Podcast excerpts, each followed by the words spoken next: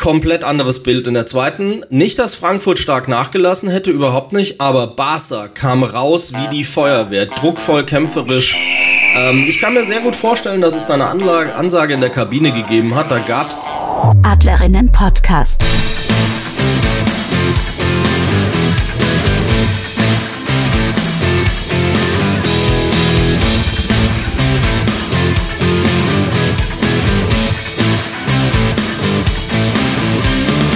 Servus und herzlich willkommen zum Adlerinnen Podcast Folge Nummer 7.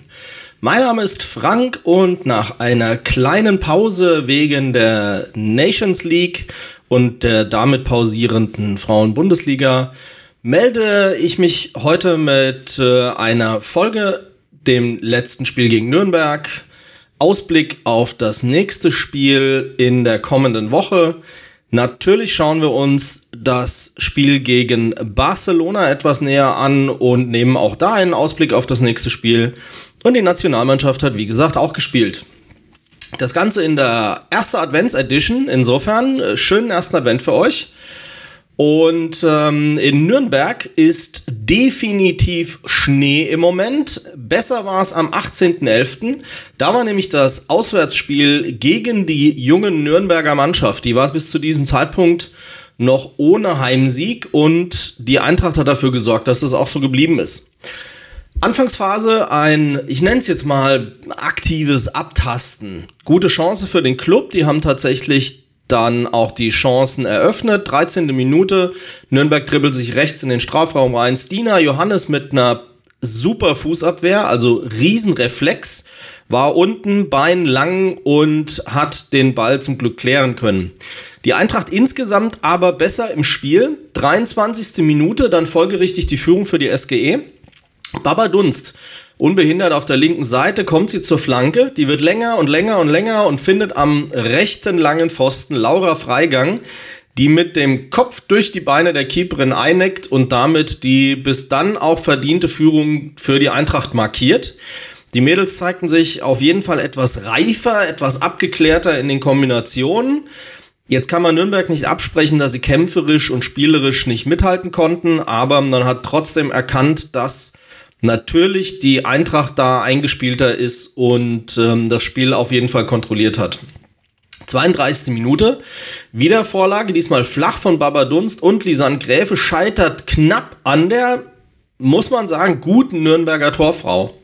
Folgende Ecke wird gefährlich. Baba spielt kurz, gibt einen Aufsetzer im Strafraum dann schon und Lara Praschnicker versucht so mit dem Kopf nach hinten den Ball Richtung Tor zu nicken, was ihr auch sehr gut gelingt. Aber auch hier ist die Keeperin der Nürnberger präsent und kann das Ding über die Latte klären. Nürnberg dann nochmal mit einem Weitschuss, den Stina aber problemlos parieren kann. Und so geht es mit 0 zu 1 in die Halbzeit. Äh, Frankfurt kommt gut aus der Pause. Laura mit einem Flachschuss in der 57. Minute. Und äh, Frankfurt bleibt dann auch am Drücker. 67. Minute, wieder Flanke Dunst und Praschnika sagt Danke und köpft völlig frei ein. Äh, eins, also wirklich, Baba Dunst hat so ein unfassbar starkes Spiel gemacht, war permanent an Offensivaktionen beteiligt, so wie wir sie in den letzten Wochen kennen und wie sie sich präsentiert. Also ist in absoluter Topform. Niki Anjomi nochmal in der 75. Minute. Ähm, Im 1 zu 1 mit der Torfrau scheitert aber an dieser, wie ich schon gesagt hatte, die hatte wirklich einen sehr, sehr guten Tag. Und ähm, so blieb es dann beim 2 zu 0 im Endergebnis, weil Baba Dunst nochmal an den Pfosten einen Freistoß gesetzt hat. Und die letzte Chance, die auf der Nürnberger Seite dann war, nach einer Ecke nicht gut geklärt wird, und der Schuss von der Strafraumgrenze aber nur ans Lattenkreuz fliegt. Bleibt also bei 2 zu 0. Insgesamt meiner Meinung nach auch völlig verdient. Die Frankfurterinnen waren die, die reifere und abgeklärtere Mannschaft, kann man meines Erachtens überhaupt nicht bestreiten. Und wenn man sich die Statistik ansieht, ist das auch deutlich untermauert. Wir reden von 8 zu 2 Schüssen aufs Tor. 63% Ballbesitz der Frankfurterinnen. Und äh, Bei 466 zu 260 oder 280 Pässen muss man sagen, war die Kontrolle ganz klar auf Seiten der Frankfurter. Man merkt, äh, den Nürnbergern fehlt noch ein bisschen die Reife. 60% Passgenauigkeit ist einfach zu wenig, um unten aus dem Tabellenkeller rauszukommen. Und ähm, Frankfurt muss man tatsächlich sagen, mit 77% jetzt auch nicht der Hammer. Ich finde, alles so über 80 ist völlig in Ordnung ist ein bisschen zu wenig. Die Nürnbergerinnen kämpferisch, sieht man an den Fouls, also 13 zu 9 Fouls ist schon relativ deutlich. Und letzten Endes mit 11 zu 2 Eckbällen sieht man auch wieder, die Offensivaktionen der Frankfurterinnen haben deutlich mehr Zug zum Tor gehabt als die der Nürnbergerinnen. Fazit, Nürnberg tatsächlich nicht unverdient da unten, die fremdeln noch ein bisschen mit der ersten Liga und dafür war Frankfurt eine Klasse zu hoch. Schauen wir uns doch mal die anderen Ergebnisse in der Übersicht an dieses achten Spieltages. Hoffenheim verliert gegen die bärenstarken Essenerinnen. Die haben einen Lauf, der ist unfassbar. Ich glaube, da haben wir jetzt ja schon mehrfach drüber gesprochen in dieser Saison. Und 3 zu 0 in Hoffenheim möchtest du erstmal gewinnen. Frankfurt 2 zu 0 in Nürnberg, gerade eben berichtet. Wolfsburg verdient überraschend überschaubar mit 2 zu 0 gegen Duisburg. Leverkusen und Leipzig trennen sich unentschieden 1 zu 1. Bayern gewinnt in Bremen mit 2 zu 0 und Freiburg und Köln trennen sich ebenfalls torgleich mit einem 3 zu 3 unentschieden. Schauen wir mal auf den neunten Spieltag. Der bringt uns die Spiele Leipzig gegen Nürnberg. Ich glaube, hier werden auch die Leipzigerinnen als zweiter Aufsteiger hm, wahrscheinlich die Nase vorne haben. Eventuell, das würde ich den Nürnbergerinnen zumindest wünschen. Nicht nur, weil es gegen Leipzig geht, aber vielleicht auch. Ähm, dass Leipzig doch die etwas bessere Spielanlage hat. Bei Essen gegen Freiburg weiß ich sehr genau, wer mein Favorit ist. Essen spielt, wie gesagt, so eine unfassbar starke Saison. Köln gegen Wolfsburg, hm, wird schwierig für die Wolfsburger. Wir dann jetzt gegen Hoffenheim am Sonntag, den 10. Dezember. Die letzten beiden Spiele letzte Saison jeweils 3 zu 3, waren zwei heiß umkämpfte Partien. Es bleibt zu hoffen, dass Frankfurt sich trotz der Mehrfachbelastung jetzt fangen kann und entsprechend das Spiel gegen Hoffenheim positiv gestaltet. Duisburg in Bremen relativ offen hätte ich gesagt, wobei der Ausschlag wahrscheinlich ein bisschen mehr Richtung der Bremerinnen zeigt und bei Bayern gegen Leverkusen bin ich zwar der Meinung, dass Leverkusen auch eine recht starke Saison spielt, bringen aber nicht alle Spiele über 90 Prozent so komplett auf den Rasen. Und da würde ich tatsächlich das Prä ein bisschen bei den Bayern sehen. Ähm, also klar bei den Bayern sehen. So, so wird's richtiger. Ja. Ähm, also auf jeden Fall glaube ich, dass Bayern und Wolfsburg da vorne immer noch um die Tabellenführung weiterspielen. Interessant ist ähm, tatsächlich, dass das Essen sich so gut hält. Gucken wir mal auf die Tabelle. Bayern führt nach acht Spieltagen mit 20 Punkten. Wolfsburg knapp dahinter mit 19. Dann Hoffenheim mit 14 punktgleich mit Essen und mit Frankfurt. Das heißt, unser Spiel gegen Hoffenheim ist auch gleichzeitig ein Spiel, was uns die Hoffenheimer überholen lassen könnte.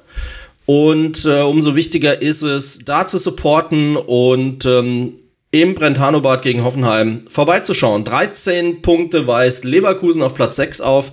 Bremen und Köln mit jeweils 10 Punkten auf Platz 7 und 8 vor Freiburg mit 9. Dann schon ein bisschen Abstand auf die Leipziger auf dem drittletzten Platz mit 5 Punkten, Nürnberg mit 3 und Duisburg mit zwei Unentschieden und damit nur zwei Punkten auf dem letzten Tabellenplatz.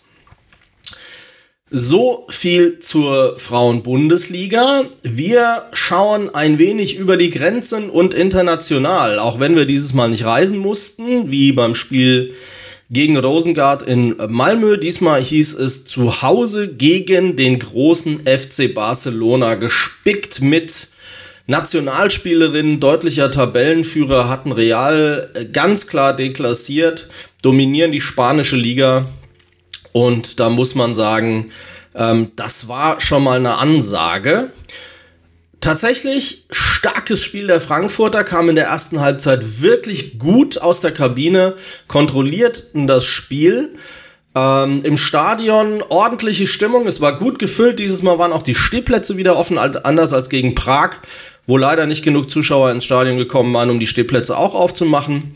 Und insofern war es eine ordentliche Kulisse. Ein paar Spanier und Spanierinnen haben sich auch nach Frankfurt verirrt. Ähm, tatsächlich kurz vor der Pause das 1 zu 0 durch Laura Freigang. Auch hier wieder mit den Kopfflanke übersegelt den Strafraum. Zweiter Ball kommt von links rein. Laura ist da und mit dem Kopf an der spanischen Keeperin vorbei zum 1 zu 0. Kurz vor der Pause, 42. Minute. Äh, Stadion komplett explodiert. Ähm, mit guten Gefühlen in die Pause gegangen. Barcelona recht gut kontrolliert. Und äh, da muss man sagen, das war eine, eine extrem ordentliche Leistung der Frankfurterin. Komplett anderes Bild in der zweiten. Nicht, dass Frankfurt stark nachgelassen hätte, überhaupt nicht, aber Barca kam raus wie die Feuerwehr, druckvoll, kämpferisch. Ähm, ich kann mir sehr gut vorstellen, dass es da eine Anlage, Ansage in der Kabine gegeben hat. Da gab's auf jeden Fall äh, eine deutliche Ansprache. Frankfurterinnen dadurch immer wieder einen Schritt zu spät. Barca spielerisch, technisch plötzlich überlegen, haben einfach zwei Gänge zugelegt. Und so kam direkt nach der Pause auch der Ausgleich schon in der 48. Minute. Also Barca mit einem komplett anderen Gesicht. Ähm, folgerichtig in der 59. auch in der 52. ein Doppelschlag, das 2 und 3 zu 1. Frankfurt weiterhin bemüht, haben sich auch einzelne Torchancen erspielt, die aber nicht mehr zwingend genug waren. Barca völlig abgezockt, bringen das 3 zu 1 dann über die Runde und sind ja nicht umsonst ihre Favoritenrolle da auch ganz klar gerecht geworden. Also das kann man gar nicht anders äh, bezeichnen. Äh, kein Spiel zum Schämen. Ja, eine 3 zu 1 Niederlage, haben wir schon lange nicht mehr gesehen. Nichtsdestotrotz, wir reden hier immer noch von Barca, wir reden von einer überdominanten, gefühlt spanischen Nationalmannschaft, die da auf dem Platz gestanden hat. Es war ein saustarkes Spiel, die Spielerinnen wurden hart gefeiert, ähm, wurden nicht dahergespielt, wie manche vermutet haben. Es war eine sehr reife, sehr gute, abgeklärte Leistung. Und insofern kann man sich meines Erachtens Hoffnungen machen für die nächsten Spiele und damit für das Weiterkommen ins Viertelfinale in der Women's Champions League. Ähm, schauen wir uns ruhig mal die Statistik an. Also Barca mit ja, 9 zu 3 Schüssen aufs Tor ist äh, eigentlich fast die, die ähm, Statistik, wie wir sie gegen Nürnberg gerade besprochen haben, nur genau umgekehrt. Ähm, 70% Ballbesitz der Spanierinnen, gerade in der zweiten Hälfte extrem. 829 zu 351 Pässe. Da sieht man aber auch die Spanierinnen mit dem typischen Tiki-Taka-Kurzpassspiel, das sie auch bei den Frauen sehr stark kultiviert haben. Das läuft tatsächlich. Frankfurt mit 74 Prozent Ball, ähm, äh, Passgenauigkeit meines Erachtens völlig im Rahmen. Barca mit 89 Prozent. Das meinte ich eben mit der technischen Überlegenheit. Die haben Spielerinnen, die sind am Ball unfassbar sicher, technisch sauber. Das, das ja, war auch gut anzusehen. Das muss man so ehrlich sagen. Ich glaube, das Ergebnis war deutlich. Die zweite Halbzeit auch sehr deutlich. Ähm, spricht auf jeden Fall für sich. Also Barca hat das Spiel in meinen Augen vollkommen verdient gewonnen. Was aber, wie gesagt, nicht heißt, dass die Frankfurterinnen schlecht waren. Gerade in der ersten Halbzeit meines Erachtens sogar die bessere Mannschaften ticken. Und ähm, das muss, kann, sollte und darf man definitiv anerkennen. Was ich nicht verschweigen will, ist etwas Negatives, was mir aufgefallen ist im Stadion und was auch anderen aufgefallen ist und was ich wirklich richtig ätzend und ich muss sogar sagen zum Kotzen finde. Ähm, es lag vielleicht am Publikum, die gemeint haben, hey, ich will mir auch mal Barca ansehen, auch wenn ich mir sonst keine Frauenspiele ansehe. Ist völlig in Ordnung, soll jeder gucken, was er will. Aber dass aus dem Stehbereich dann plötzlich äh, Puter Barca-Rufe kommen, dass äh, total frauenfeindliche Rufe reinkommen, die man deutlich gehört hat, finde ich richtig widerlich. Bleibt mit eurem Arsch zu Hause, macht irgendwas anderes. Ist mir völlig wurscht, was ihr sonst so treibt, aber das hat bei so einem Spiel überhaupt nichts verloren. Diese Beleidigungen könnt ihr euch richtig stecken, mögen sie euch im Halse stecken bleiben komplett widerlich, mega ätzend, lasst das gefälligst. Also kann ich nicht anders ausdrücken. Ja, es war so ein geiles Spiel, es war ein richtig guter Abend, es hat total Spaß gemacht, es war scheiße kalt, keine Frage. Aber diese Zwischenrufe, die könnt ihr euch komplett schenken. Ist mir völlig wurscht, was ihr bei den Männern oder sonst wo ruft, hat hier überhaupt nichts verloren. Ja, also möchte ich hier ganz deutlich zum Ausdruck bringen. So, schauen wir mal, wie es weitergehen wird. Benfica hat 1 zu 0 gegen Rosengard gewonnen zu Hause. Ist knapper, als ich ehrlich gesagt erwartet hatte, aber Rosengard hat ja auch zum Ende des Spiels gegen uns etwas äh, zugelegt gehabt. Das nächste Spiel findet am 13. Dezember statt. Wir werden bei Benfica in Lissabon spielen, während Barca im dann wahrscheinlich wirklich eise, eisekalten Rosengard antreten darf. Schauen wir uns gerade mal die Tabelle an. Barcelona mit sechs Punkten aus zwei Spielen natürlich unangefochten auf Platz 1. Acht geschossene Tore, das eine Gegentor kommt von uns. Ähm, alle im negativen Tordifferenzbereich außer Barca, was dem geschuldet ist, dass jetzt der Benfica und wir auch schon gegen sie gespielt haben und sie gegen Benfica eben fünf Tore geschossen haben. Ähm, wir auf Platz 2 mit drei Punkten vor Benfica mit der etwas besseren Tordifferenz. Wir bei minus 1, Benfica bei minus 4. Rosengard momentan noch ohne Punkte, aber auch nur mit einer Tordifferenz von minus 2 Punkten auf dem vierten Platz. So viel zur Women's Champions League. Es wurde jetzt auch schon Pokal gespielt. Darauf gehen wir dann ein, bevor wir in unser Pokalspiel starten. Wir spielen, wer auch immer sich das ausgedacht hat, irgendwie drei Spiele in einer Woche. Äh, Ende Januar, wir spielen in Barca, wir spielen Pokal gegen Freiburg und noch ein drittes Spiel, was ich jetzt gar nicht auf, auf der Fahne habe, aber es ist auch noch ein bisschen Zeit. Es sind nämlich noch sieben Wochen bis dahin. Ähm, und von daher, ähm, Pokal ist gespielt, schauen wir uns dann in der Folge an, wenn wir im Januar nach der Winterpause in gleich eine sehr intensive englische Woche Ende Januar einstarten. Gut, die Nationalmannschaft will nicht unerwähnt bleiben, wenn wir schon eine Pause machen müssen für die Damen. Und die haben gegen Dänemark, die gemeinsam mit Deutschland um den Gruppensieg spielen in dieser Nations League, ähm, in Rostock gespielt. Die deutsche Mannschaft gewinnt klar mit 3 zu 0, meines Erachtens auch völlig verdient, auch wenn Merle Froms zweimal sehr gut parieren musste, um hier kein Tor der Dänen zuzulassen. Das 3 zu 0 hat definitiv Auswirkungen auf die ganze Situation. Es soll noch kurz erwähnt sein, Nicola Njomi wurde kurz vor Schluss eingewechselt, war die einzige Frankfurterin, die zum Zuge kam. Heute kam über den Ticker, dass Laura Freigang auch abreisen muss vor dem letzten Spiel gegen Wales, weil sie wohl Probleme mit der Leiste hat. Ähm, da wünschen wir auf jeden Fall gute Besserung. Tatsächlich wird es im nächsten Spiel wahrscheinlich trotzdem mehr Frankfurter Beteiligung geben, da Hegering sich äh, die zweite gelbe Karte abgeholt hat und somit gesperrt ist im nächsten Spiel. Ist es gut möglich, dass Sarah Dawson hier in der Abwehr ihre Chance bekommt und Hegering ersetzen wird? Deutschland aktuell Gruppenerste, insbesondere aber durch den direkten Vergleich gegen Dänemark. Wir haben das Hinspiel 2 zu 0 verloren, das Rückspiel jetzt bei uns 3 zu 0 gewonnen und danach den Punkten direkt der direkte Vergleich angenommen wird, lägen wir mit einem Tor im direkten Vergleich vorne. Das bedeutet, es würde ein Sieg reichen gegen Wales, um in das Final Four Turnier am 21. und 28. Februar 24 einzuziehen. Die Finalistinnen qualifizieren sich automatisch für Olympia in Frankreich. Sollte Frankreich im Finale sein, sogar auch noch die drittplatzierte Mannschaft. Also das Spiel um Platz 3 wäre dann durchaus bedeutend. Ähm, es kamen jetzt auch noch äh, Neuerungen diese Woche raus.